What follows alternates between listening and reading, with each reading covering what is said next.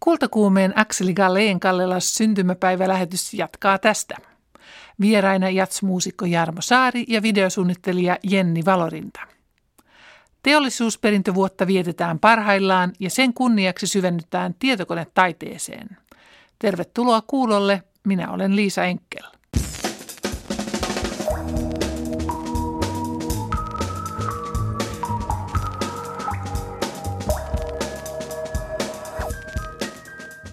Sata vuotta sitten vuonna 1915 tunnustettu ja tunnettu taiteilija Akseli Gallen Kallela vietti 50-vuotispäiviään.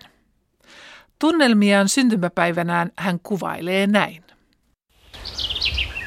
Mikä suuremmoinen aamu. Tätä kunniaa ja ystävällisyyttä en osannut odottaa. Jo kello seitsemän saapui toinen toistaan seuraten ylioppilasosakuntien lähetystöt lippusaattueineen ja puheineen. Varsinaissuomalaisen osakunnan Emil Setälä kutsui minut osakunnan kunniajäseneksi. Kuinka olisin voinut muuta olla kuin syvästi liikutettu?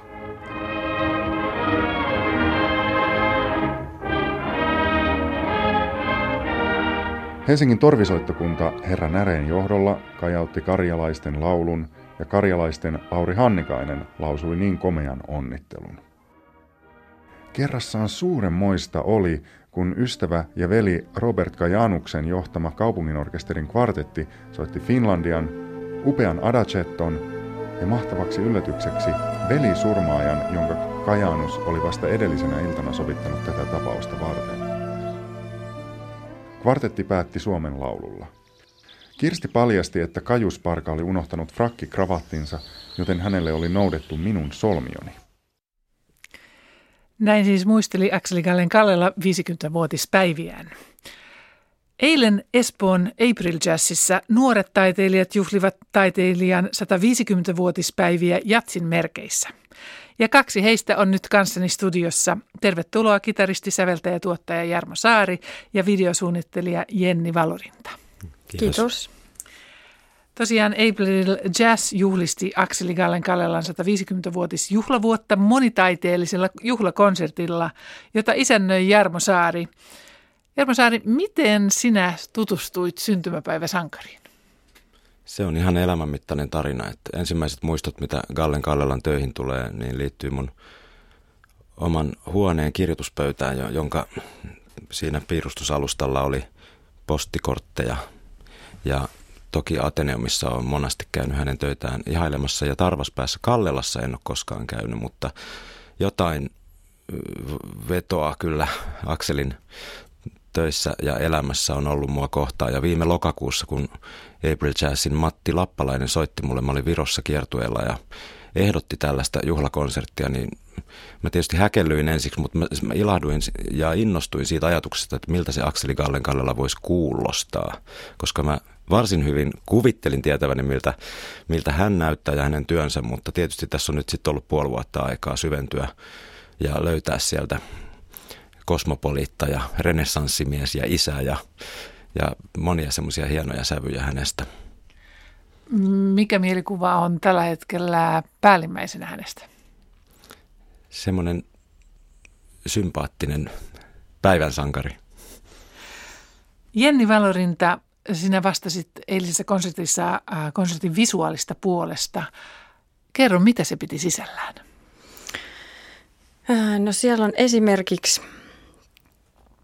on tota, nähdään luonnoksia, mustavalkoisia töitä. Sitten on noita, oli ä, äh, Afrikan kauden töitä, Kalevala-aiheisia, paljon maisemia ja sitten sitten on joitakin sellaisia yksittäisiä töitä, joita nyt ehkä ei voi laittaa mihinkään kategoriaan. Ja naisista on myös paljon teoksia. Mitkä Akseli Gallen Kalelan maalauksista on vaikuttanut sinuun eniten? No voi ehkä nostaa kaksi, kaksi tota kokonaisuutta. Mä tykkään erityisesti niistä Afrikan kauden töistä, koska musta siinä, niissä ne – värit, mitä on käytetty ja samalla tavalla, tai samoin se, että millä tavalla niitä on käytetty, että se on kauhean sellaista, että niissä näkyy liike ja semmoinen voima ja että niitä on tehty sillä tavalla, että ei silleen pikkutarkasti, vaan jotenkin aika, aika rehevästi, niin mä niistä tykkään hirveästi. Mun ne on tosi herkullisia. Ja sitten on ehkä niissä Kalevala aiheisissa töissä, niin ne on jotenkin tosi väkeviä. Että ne täysin eri tunnelma ja aika semmoisia tuimia ja, ja tota, hyvin tiivis, tiiviitä mun mielestä tunnelmaltaan. Kuinka pitkä ystävyys sinulla on hänen kanssaan? Mä en osaa sanoa noin tarkasti, mutta silleen, että onhan se jotenkin ikoni, ne on hyvin ikonisia ne työt ja hänkin on tavallaan ikoni kuitenkin, niin mä en osaa, no jotenkin semmoiselle, mun mielestä mä sanoisin, että semmoinen suomalaiskansallinen, että jos on yksi tämmöinen taiteilija, joka ehkä tämmöistä suomalaista sen ajan taidetta edustaa, niin kyllä se on Gallen Kallela mulle. Axel Valdemar Galén syntyi tosiaan 150 vuotta sitten Porissa ruotsinkieliseen säätyläisperheeseen. Lapsuutensa hän vietti Jaatsin tilalla Tyrväällä. Gallenkallilla avioitui vuonna 1890 Meeri Helena Slörin kanssa ja heille syntyi kolme lasta. Yleisradion arkistoista löysin Kirstityttären tarinoita, joissa hän kertoo muun muassa isänsä atelieen tunnelmista. Ruoveden rannalle rakentamassaan Kalelassa hän maalasi monet Kalevala-taulunsa Bachin, Beethovenin tai Sibeliuksen musiikin innoittamana. Kesken kaiken äidin oli jätettävä askareensa, kun isä kutsui, Meeri, tule soittamaan. Ja äiti soitti, milloin flyygelillä, milloin uruilla, jotka isä oli Saksasta tilannut. Me lapset istuimme ateljeessa piirtämässä pienten pöytien ääressä, jotka isä oli meille tehnyt. Voimakas sikarin ja tärpätin tuoksu leijaili ilmassa. Ollessaan erikoisen sopusointuisella tuulella hän vihelteli tai hyräili Kalevalan sävelmää tai erästä teemaa Beethovenin ensimmäisestä pienosonaatista. Huvittaakseen lapsiaan hän saattoi pyytää palvelijattaren tuomaan vasikan ateljeihin tanssimaan tai yhteistoimin meidän kanssamme hän houkutteli porsaan flyygelin alle yllätykseksi äidille. Näin siis Kirsti Galeen Kallela noin 60 vuotta sitten muisteli isänsä ö, ateljeeta. Jarmo Saari, millä tavoin Akseli Gallen Kallela vaikutti sitten musiikkivalintoihin? Teillä tuskin on siellä possuja tai muita yllättämässä, tai mm. oli yllättämässä siinä konsertissa. Yllätyksiä kyllä. Konsertti sisälsi paljon ja, ja myöskin yllättäviä musiikkivalintoja, että, että jollain tapaa koettiin, että toki nyt on kyseessä juhlakonsertti ja se saa olla juhlava, mutta me myös haluttiin tuoda se ihminen, just tämä, mua kiehtoo itse isänä tämä Gallen Kallelan perhe. Ja siihen liittyy myös ää, traagisia piirteitä, että esikoistyttären kuolema ja sitten mun mielestä tämä viettävä parisuhde ja, ja semmoinen kumppanuus hänen vaimonsa kanssa toki nämä matkat.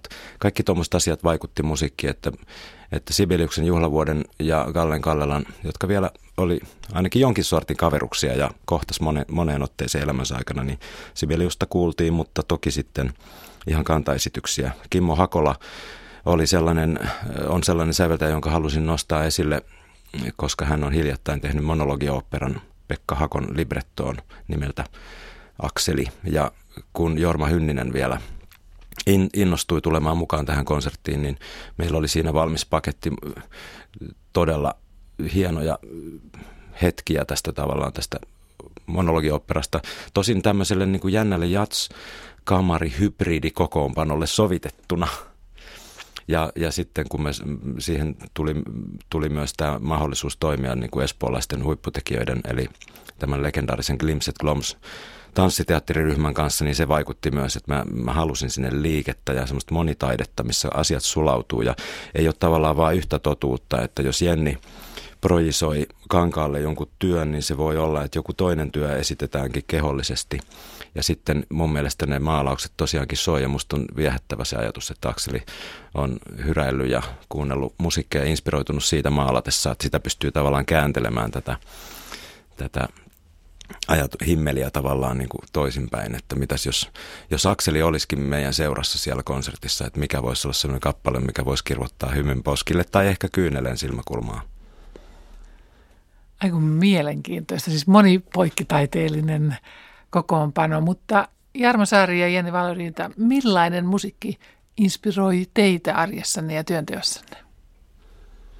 Vaikea määritellä. Mä sanoisin ehkä muusikkona, että, että mä nautin myös hiljaisuudesta tosi paljon ja mä nautin luonnon äänistä. Ja mä itse asiassa nautin myös ratapihan ja kaupungin urbaaneista äänimaisemista, että, että tuota, semmoinen hyvin mun perheelle tyypillinen niin kuin tilanne, missä se musiikki nousee suureen rooliin, on se, kun laitetaan kakluuniin tuli ja sitten lapset saa valita mun vinyylikokoelmasta erilaisia levyjä ja mä voin sitten kertoa niistä. Yleensä ne esitelmät keskeytetään aika nopeasti, että me keskitytään sitten siihen kuunteluun. Mutta se on semmoinen, eh, semmoinen erityinen hetki, millä on ihana tavallaan jakaa sitä, sitä kaikkea, mitä on niin kuin kertynyt. Jenni Valorinta, sinä olet visuaalisten asioiden taiteilija, videosuunnittelija, niin mikä musiikki inspiroi sinua? No, mulla on ehkä vähän sama kuin Jarmo kanssa, että Jarmolla, että, että töitä tehdessä niin tuntuu siltä, että tarvitsee tilan ajatuksille, joten mä tavallisesti on myös on hiljaisuudessa. Ja sitten aina sen musiikin äärellä, mikä niin kuin siihen kokonaisuuteen liittyy. Ja sitten ehkä nyt tässä projektissa niin on ollut harjoituksissa, huomaan sen, että tässä on, tässä on aika, aika mm, laaja skaala erilaista musiikkia, mutta sitten Jarmon biisit, Helmi, Opai ja Jukola, erityisesti Opai, niin se tuntuu kehossa ja siitä tulee sille, että tekee mieli liikkua ja se tuntuu tosi hyvältä. Eli voi sanoa, että ne on ehkä itseä jollain tavalla inspiroinut voimakkaimmin. Oliko Jarmon musiikki aikaisemmin sinulle tuttua? On, mutta ei, ei nämä erityiset biisit, että, että silleen. Joo, me päädyttiin kuitenkin toimimaan tämmöisissä niin kuin kohtauksittain, että on olemassa se Afrikka-kohtaus, on olemassa Jukola-kappaleen siivittämänä tämmöinen Kalevala-aiheisten töiden kohtaus ja niin edelleen. Akseli isänä, Akseli ja naismuotokuvat, esikoistyttären menetys ja niin edespäin. Niitä tuli semmoinen, olisiko niitä 16 erilaista kohtausta maakuntamatkat, Pariisi, ihania asioita, että hänellä on ollut niin rikas elämä, että, että me koettiin, että jokainen kappale paljastaa jonkun pienen osan hänestä ja ne on myöskin semmoisia niin välähdyksiä, että me ajattelin, että tämä ei ole missään nimessä mikään niin esitelmä hänestä. Tunnelmia, vaikutelmia. Hän oli, teki yhteistyötä monenlaisten taiteilijoiden kanssa. Nyt menemme yhteen kohtaamiseen. Kun sitten asuimme Helsingin erottajalle rakennetussa niin sanotussa pirtissä, kävi Maxim Gorkki usein luonamme. Isä maalasi hänen muotokuvansa. Gorkki piteli meitä lapsia joskus polvillaan. Muistan hänen suuret, herkät kätensä, surulliset silmänsä ja pitkät viiksensä. Myös muita Venäjän vallankumouksellisia pakolaisia kävi usein luonamme. Elettiin hän jännittäviä suurlakon aikoja. Te olette kaksi taiteilijaa ja tuona aikana Gallen Kallelan äh, taiteilija äh, kommunikointia ja yhteistyö oli aika vilkasta, niin, niin millaisiin uusiin ja yllättäviin taiteilijoihin te olette tässä prosessissa törmänneet? Ehkä tätä Akseli Gallen Kallela 150-vuotis juhlagaala, jos sitä nyt voisi näin nimittää, niin sitä leimaa tosiaan niin kuin poikkitaiteellisuus, myöskin semmoinen jonkinlainen määrittelemättömyys, että mun mielestä aina niin kuin kuvat, liike, musiikki, ne, ne jotenkin resonoi. Ja musta on ihana integroida niin kuin konserttitilanteeseen elementtejä, jotka niin kuin ehkä ihan perinteisessä konserttiformaatissa ää, toisinaan uupuu. Ja mua kiinnostaa just se, että, että sitä voi niin kuin sen kokijan, ei välttämättä vaan kuulijan, vaan katsojan ja kokijan aikakäsitystä voi manipuloida, että, että ihmisen voi viedä johonkin paikkaan ja tuntuu, että ajantaju katoaa ja sitten syntyy joku, joku vaikutelma. Akseliin kuitenkin Akseli Kallen Kallalankin kohdalla täytyy muistaa, että toki elämänsä aikana sai paljon kiitosta, mutta esimerkiksi probleemi tai symposiumtaulu herätti paljon paljon jopa kiistaa. Että mikään ei ole niin itsestäänselvää, että nyt jälkeenpäin me voidaan ajatella häntä niin kuin ikonina, mutta mua, mua kiehto tässä juhlagaalassa myös se semmoinen riskinottaminen, että on, ollaan jonkun määrittelemättömän äärellä ja siellä voi olla monta totuutta, että siellä on se kehollinen tanssiteatteri totuus tai vaikutelma ja sitten siellä voi olla Akselin töitä tai yksityiskohtia niistä ja sitten siellä voi olla improvisointia. Ja nyt kun mä vielä tiedän semmoisenkin asian Akseli Amerikassa kirjasta, että hän ei ollut erityisen innostunut jatsmusiikista, niin mun mielestä siitä tuli semmoista hauskaa säpinää ja sähköä tähän projektiin, että et tota, myöskin semmoinen, että missä menee niin kuin nykymusiikin tai klassisen, klassiseksi kutsutun musiikin tai jatsmusiikin raja-aita, että jos meillä on loistavia pelimanneja, toinen toistaan persoonallisempia hienoja solisteja eri instrumenteissa, että jos me ajatellaan sitä konsertin kattausta, että siellä on huippuhaitaristi, alttoviulisti, trumpetisti, pianisti, lyömäsoittaja, kaksi upeata operalaulajaa ja niin edespäin, niin, niin tota, se, se on ihana se semmoinen riskaabeli hetki, että, että me ei oikeastaan niin tiedetä, että, että miksi tämä, että se todella tehdään käsityönä siinä. Akseli Kallen Kallela oli käsityöläinen, mutta mä haluaisin kutsua meitä kaikkia myös. Ja mä luulen, että, että, että, että kun tämä oli ensimmäinen kerta, kun mä pääsin Glimset Glomsin kanssa työskentelemään, niin siinä on jonkinlainen semmoinen johdatus, että, että e, uskoisin, että ei viimeistä kertaa, vaan kerta kaikkiaan ensimmäistä kertaa oltiin lavalla yhdessä. Jenni Valorinta, miten äh, monenlaisten taiteilijoiden yhteistyö tänä päivänä sujuu? Hyvin sujuu. Et ehkä itsellä on just se, että videot tulee tavallisesti tällaisessa esityksessä tulee osaksi jotain. Että siellä on väistämättä muita tekijöitä jo olemassa. Siellä on musiikkia, tanssijoita, laulajia. Eli silloin se on aina osana jotain ja se on tämmöinen. Ja tässä, tässä meidän produktiossa, niin tässä on esimerkiksi Anun kujerus, Anu Komsin kujerus ja sitten samoin Klims ja Kloms on Tuomo Simosilla liikkeellä, niin on mulle jäsentänyt sitä musiikkia myös. Että se, että mikä se kokemus on ollut, ja kun mä oon nähnyt heidän liikettä, niin se musiikki on lähtenyt jäsentyä eri tavalla, joten se heti, se muuttaa sitä kokemusta. Ja sitä, että miten mä itse jäsennän, joten miten se kuva jäsentyy, joten miten muut kokee sen – Kuulostaa hämmästyttävän harmoniselta projektilta, mutta äh, siis on kuitenkin vahvoja taiteilijoita ja vahvoja tunteita, niin, niin miten nämä erilaiset intressit saadaan sovitettua yhteen ja on saatu sovitettua yhteen? Mä luulen, että keskiössä on Akseli Kallen Kallela, jota kohtaan meillä on kaikilla niin kuin suuri kunnioitus. Me kuitenkin haluttiin myös niin kuin keventää ja voimistaa ja väkevöittää kaikkia niitä vaikutelmia, mitä meillä oli hänestä. Just se ajatus, että Jukka Eskolan kaltainen huipputrumpetisti, niin tota, hän pystyy kertomaan tosi suurta tarinaa ja se on ihanan abstrakti siinä mielessä, että se, se ei, ei tunnu, tunnu niin kuin jähmeeltä, vaan niin kuin äärimmäisen ketterää, nopeita toimintaa – ja mun mielestä, koska se akseli oli siinä keskiössä meillä oli kaikilla niin kuin intressejä siihen suuntaan, niin se, se toi sen tietysti yhteen. Ja, ja kun mulle annettiin tämän konsertin osalta vapaat kädet valita yhteistyökumppaneita, niin mä ajattelin, että mä haluan sinne sellaisia valonsotureita, jotka, jotka osaa nimenomaan puhaltaa yhteen hiljaa, jotka on äärimmäisen persoonallisia. Ja, ja Jenni Valorinta tuli välittömästi mieleen siinä niin kuin, et, et mulla on sellainen olo, että siellä niin kun Jennikin niin kun konsertin aikana maalaa isolla pensselillä sitä omaa, omaa vaikutelmaansa ja et meillä on jonkinlainen semmoinen ihana dialogi käynnissä. Ja tietysti yleisö on, on hirveän tärkeä tekijä siinä, että, että, että siinä missä niin musiikki pelkästään voisi olla vähemmän kuin tämä koko, koko vaikutelma, niin mä, mä koen, että tanssi ja ne projisoinnit – yleisön mukana ollut, ne kaikki on ihan elimellisiä tässä. Ja siitä syntyy jotain unohtumatonta sitten. Että voidaan olla siinä hetkessä, että tietysti niin kuin tämmöisen taltioiminen olisi, olisi äärimmäisen kiehtovaa, mutta että myöskin se ainutkertaisuus luo siihen semmoista jännitettä. Jenni Valorinta, millaisena taiteilijana olet nyt oppinut tuntemaan Jarmo Saaren?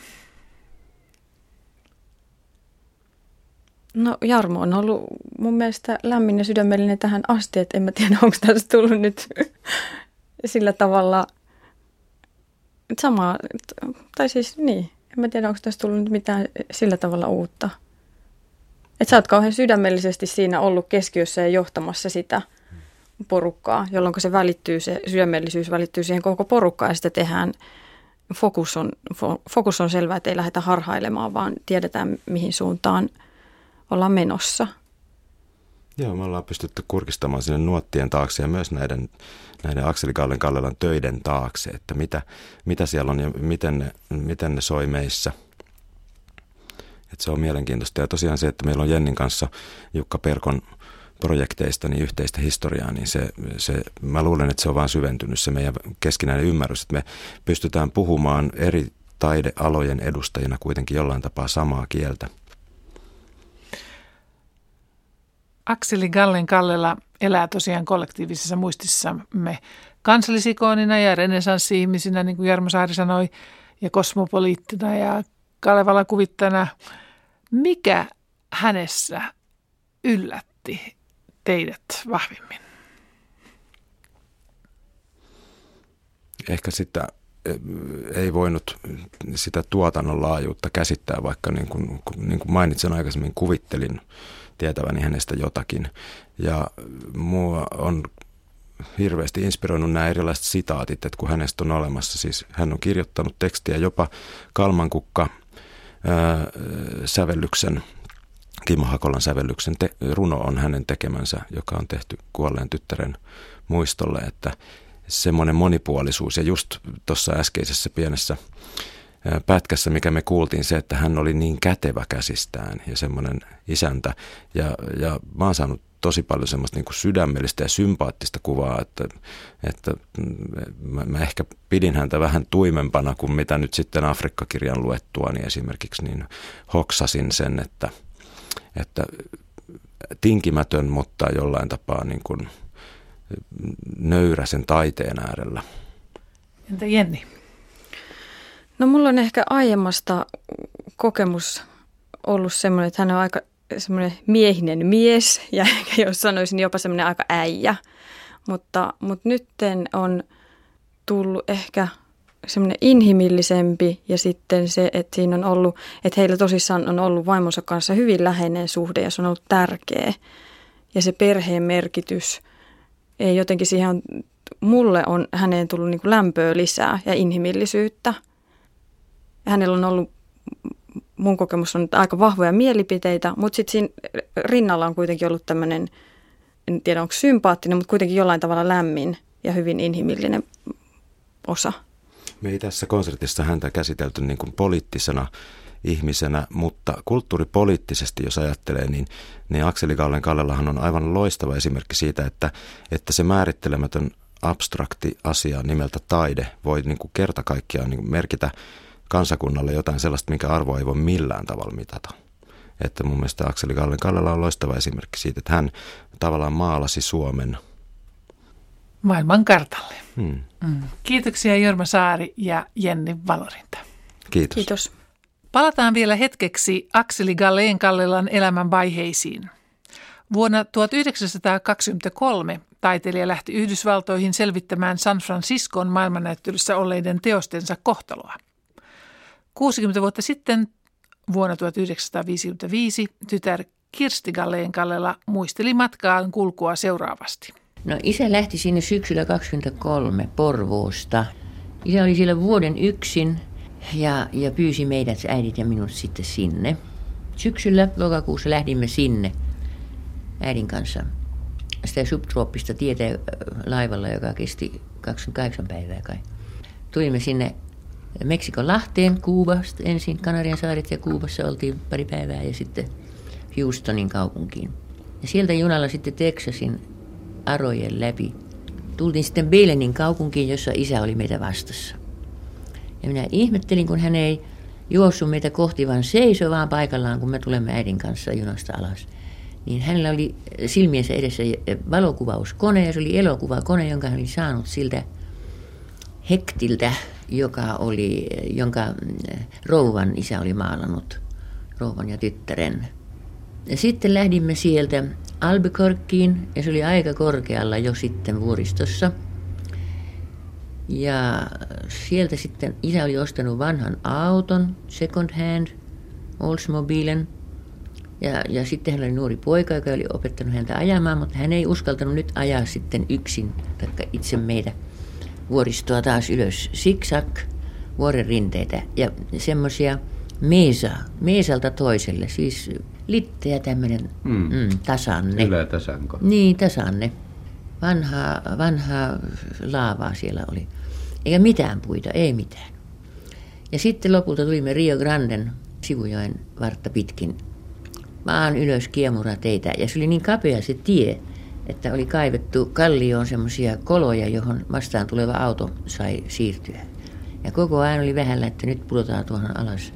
Kuuselatvat sieltä vaan näkyy. Tultiin sitten Taahoksen kaupunkiin, jossa oli yksi tori, sen varrella kauppa, hotelli ja, ja sheriffin talo.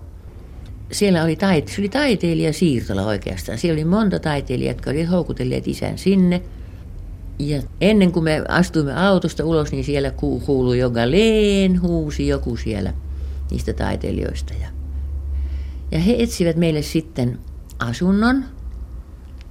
Ja kun me olimme sitä katsomassa, niin eräs nuori mies rohdin puvussa ja puna, punapartaisena punatukkasena tuli minua vastaan polulla korkeassa ruohikossa. Me kiertelimme siellä ja se, hän oli D.H. Lawrence – tämä kirjailija, joka oli asunut siinä talossa, minkä me sitten saimme. Ja tämä, nämä kaikki talot oli rakennettu intiaanimalliin, Doobisavesta siis. Ne laittoivat kuopan maahan ja vettä siihen ja sekoittivat sitä velliksi. Ja sitten muodostivat siitä aika suuria, näin pitkiä, puolen metrin pitkiä tiiliskiviä, doobitiilejä, ja niistä rakennettiin seinät ja sitten laastit, laastit samalla samalla dobella, adobella intiaanimalliin ja tasakatot, jotka aina vuoti, kun niissä oli risukatto sitten päällimmäisenä ja siitä vuosi aina vettä, kun sato.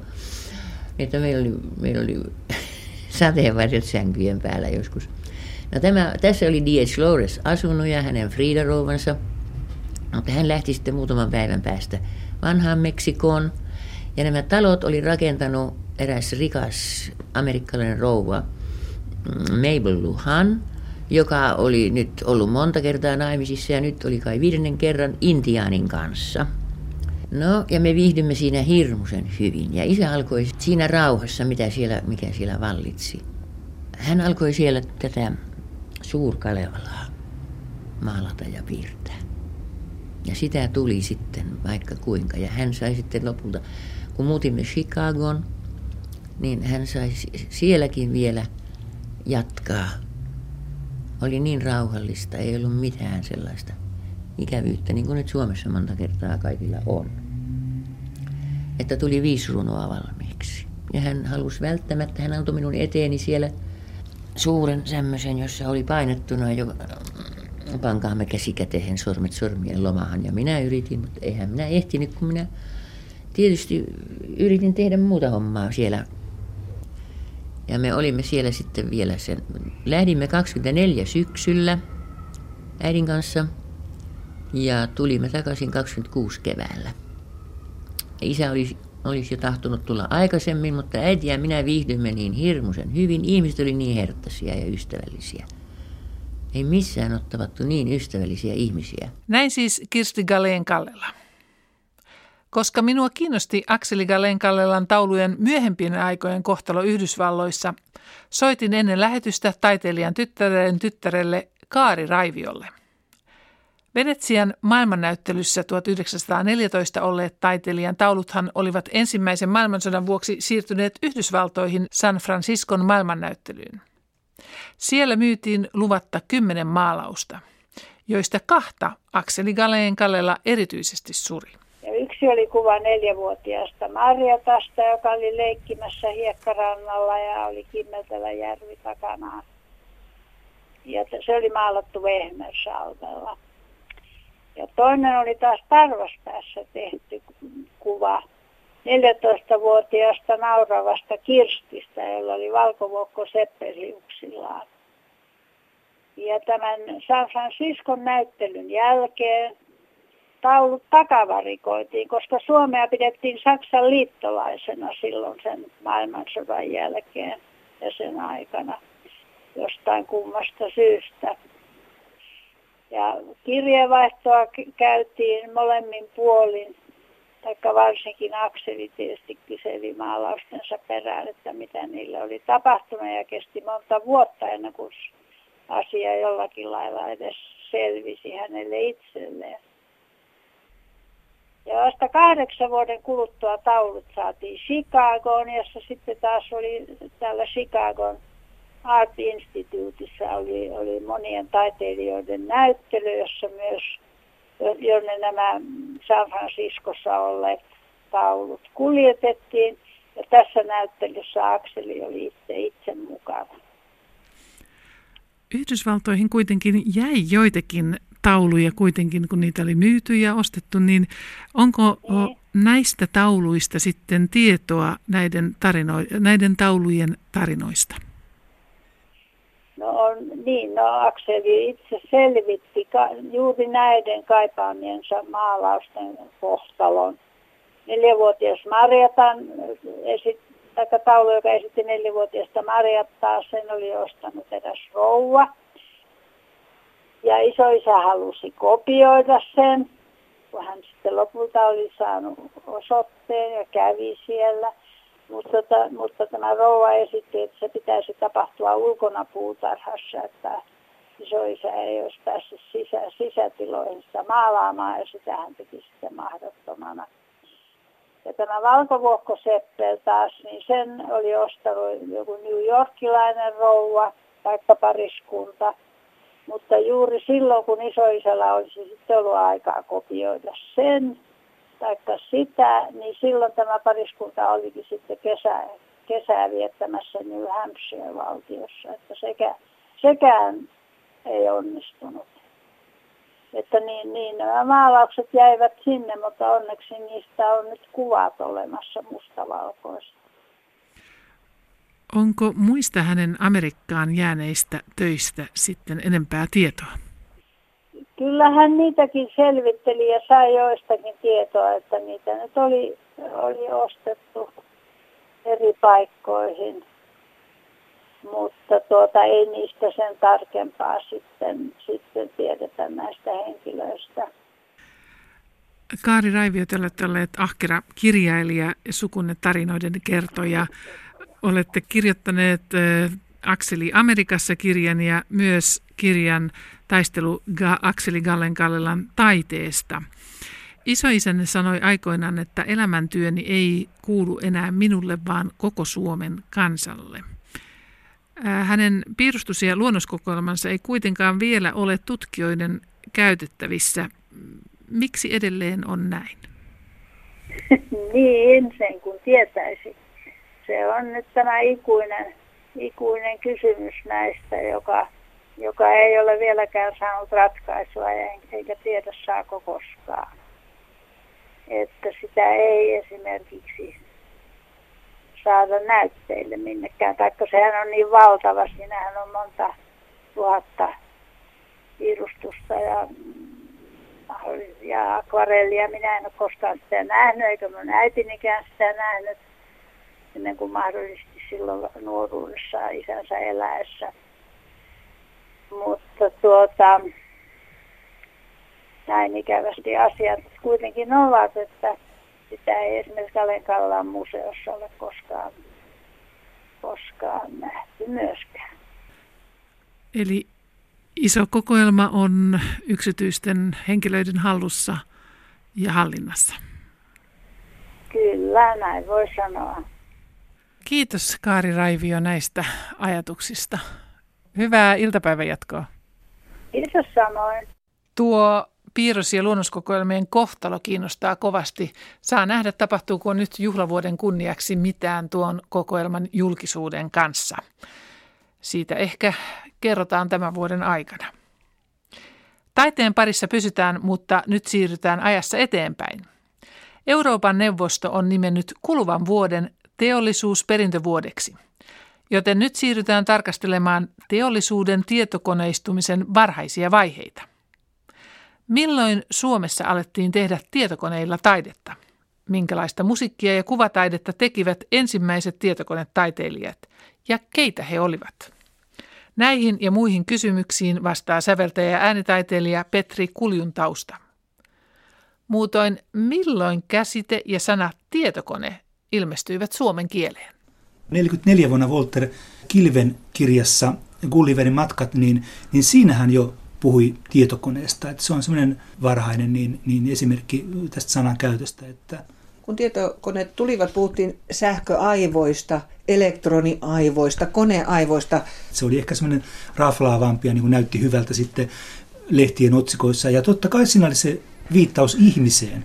Eli ahaa, nyt on niin kuin koneaivot, sähköiset aivot niin kyseessä, että mikä ihme tämä nyt on, niin sehän on niin jännempi käsite kuin tietokone, joka on vähän kalskahtaa vähän kylmälle.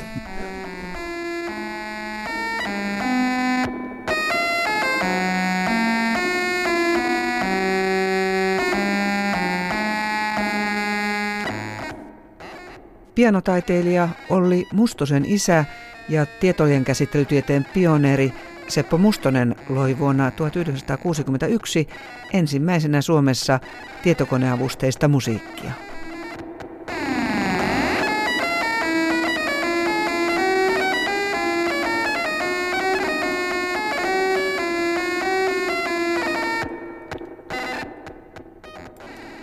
Seppo Mustonen sitten professori Helsingin yliopistosta, hän ollessaan Suomen kaapelitehtaalla töissä käytti Elliot 803 tietokonetta. Ja siinä oli sellainen erityinen ominaisuus siinä tietokoneessa, että kun se teki laskutoimituksia, niin pienestä kaiuttimesta koneen kyljestä kuului ääniä. Ja ne äänet oli suunniteltu sitä varten, että ne kertoi ohjelmoijalle, että kuinka paljon sitä ohjelmaa oli vielä jäljellä.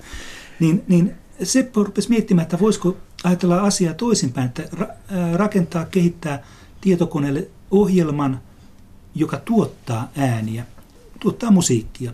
Hän, et, eli hän käänsi, käänsi sen prosessin toisinpäin ja kesällä 61 hän sitten ryhtyi toimeen kesälomallansa ja, ja rakensi tämmöisen ohjelman ja tietokonemusiikki kansainvälisesti otti ensi askeleitaan maailmalla ja tuollaisia hankkeita ei ollut olemassa edes maailmallakaan. Että et siis kone säveltää ja soittaa sen samaan aikaan. Yleensä kone ensin niin kuin laitettiin säveltämään, sitten kun se oli säveltänyt, niin se laitettiin toisessa vaiheessa sitten toistamaan se. Mutta Sepon kone teki sen reaaliajassa, siinä nyt hetkessä sen, ja tämä oli ihan käsittämätön juttu. Ja, ja hyvin satunnaisesti se arpo se ohjelma näitä sävelsuhteita, ja sikälikin se oli, että se oli generatiivinen ohjelma, eli se tuotti koko ajan uutta, niin sekin oli todella uusi idea. Vuonna 1963 Jyväskylän kesässä Seppo Mustonen ja 65 Erkki Kurenniemi esittelivät tietokonemusiikkiaan. Vuonna 1967 Markku Nurminen konstruoi tietokoneella tangon. Petri Kuljuntausta. Turun soveltavan matematiikan laitoksella ryhdyttiin 66 vuonna tekemään kokeiluja. Siellä oli, siellä oli esimerkiksi piirturi käytössä, jolla piirrettiin nuotteja – Ulla Pursiheimon to- toimesta, että tämäkin oli todella kansainvälisesti niin hirveän varhain, että, että nuotipiirrosohjelmat tulivat vasta, vasta oikeastaan 70-luvun puolella, että tämä oli todella pioneerityötä.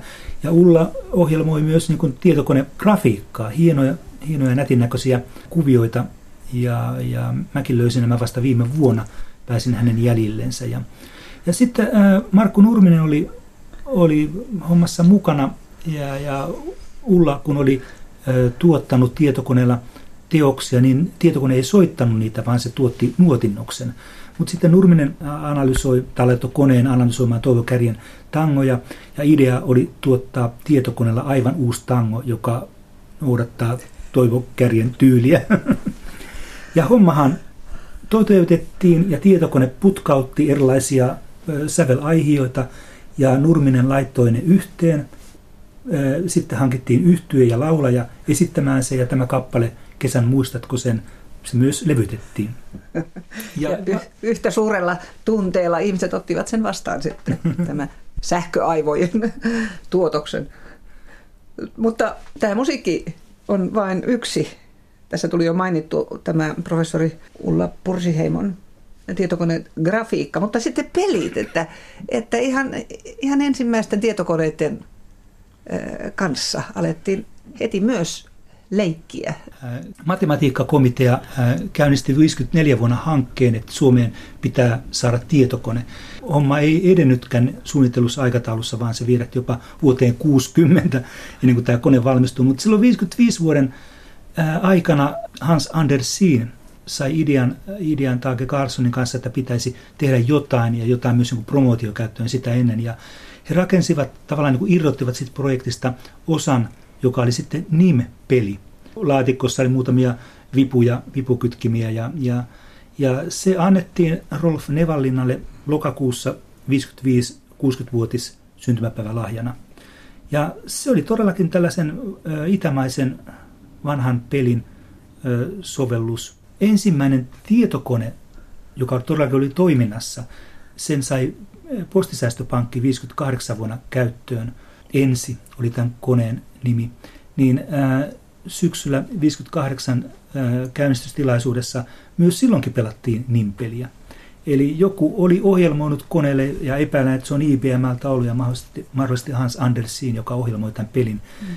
Ja ihmiset saivat pelata konetta vastaan ja, ja Jukka Virtanen, joka teki televisio-ohjelman tästä sessiosta, niin, niin hän kuvailikin muistelmissaan, että, että yleensähän kone voitti, mutta jos kone hävisi, niin näyttötaulun valot ikään kuin valuivat alas, että aivan kuin kone olisi itkenyt, että miten tässä näin kävi. Joo, ja se oli Yleisradion ohjelma muuten.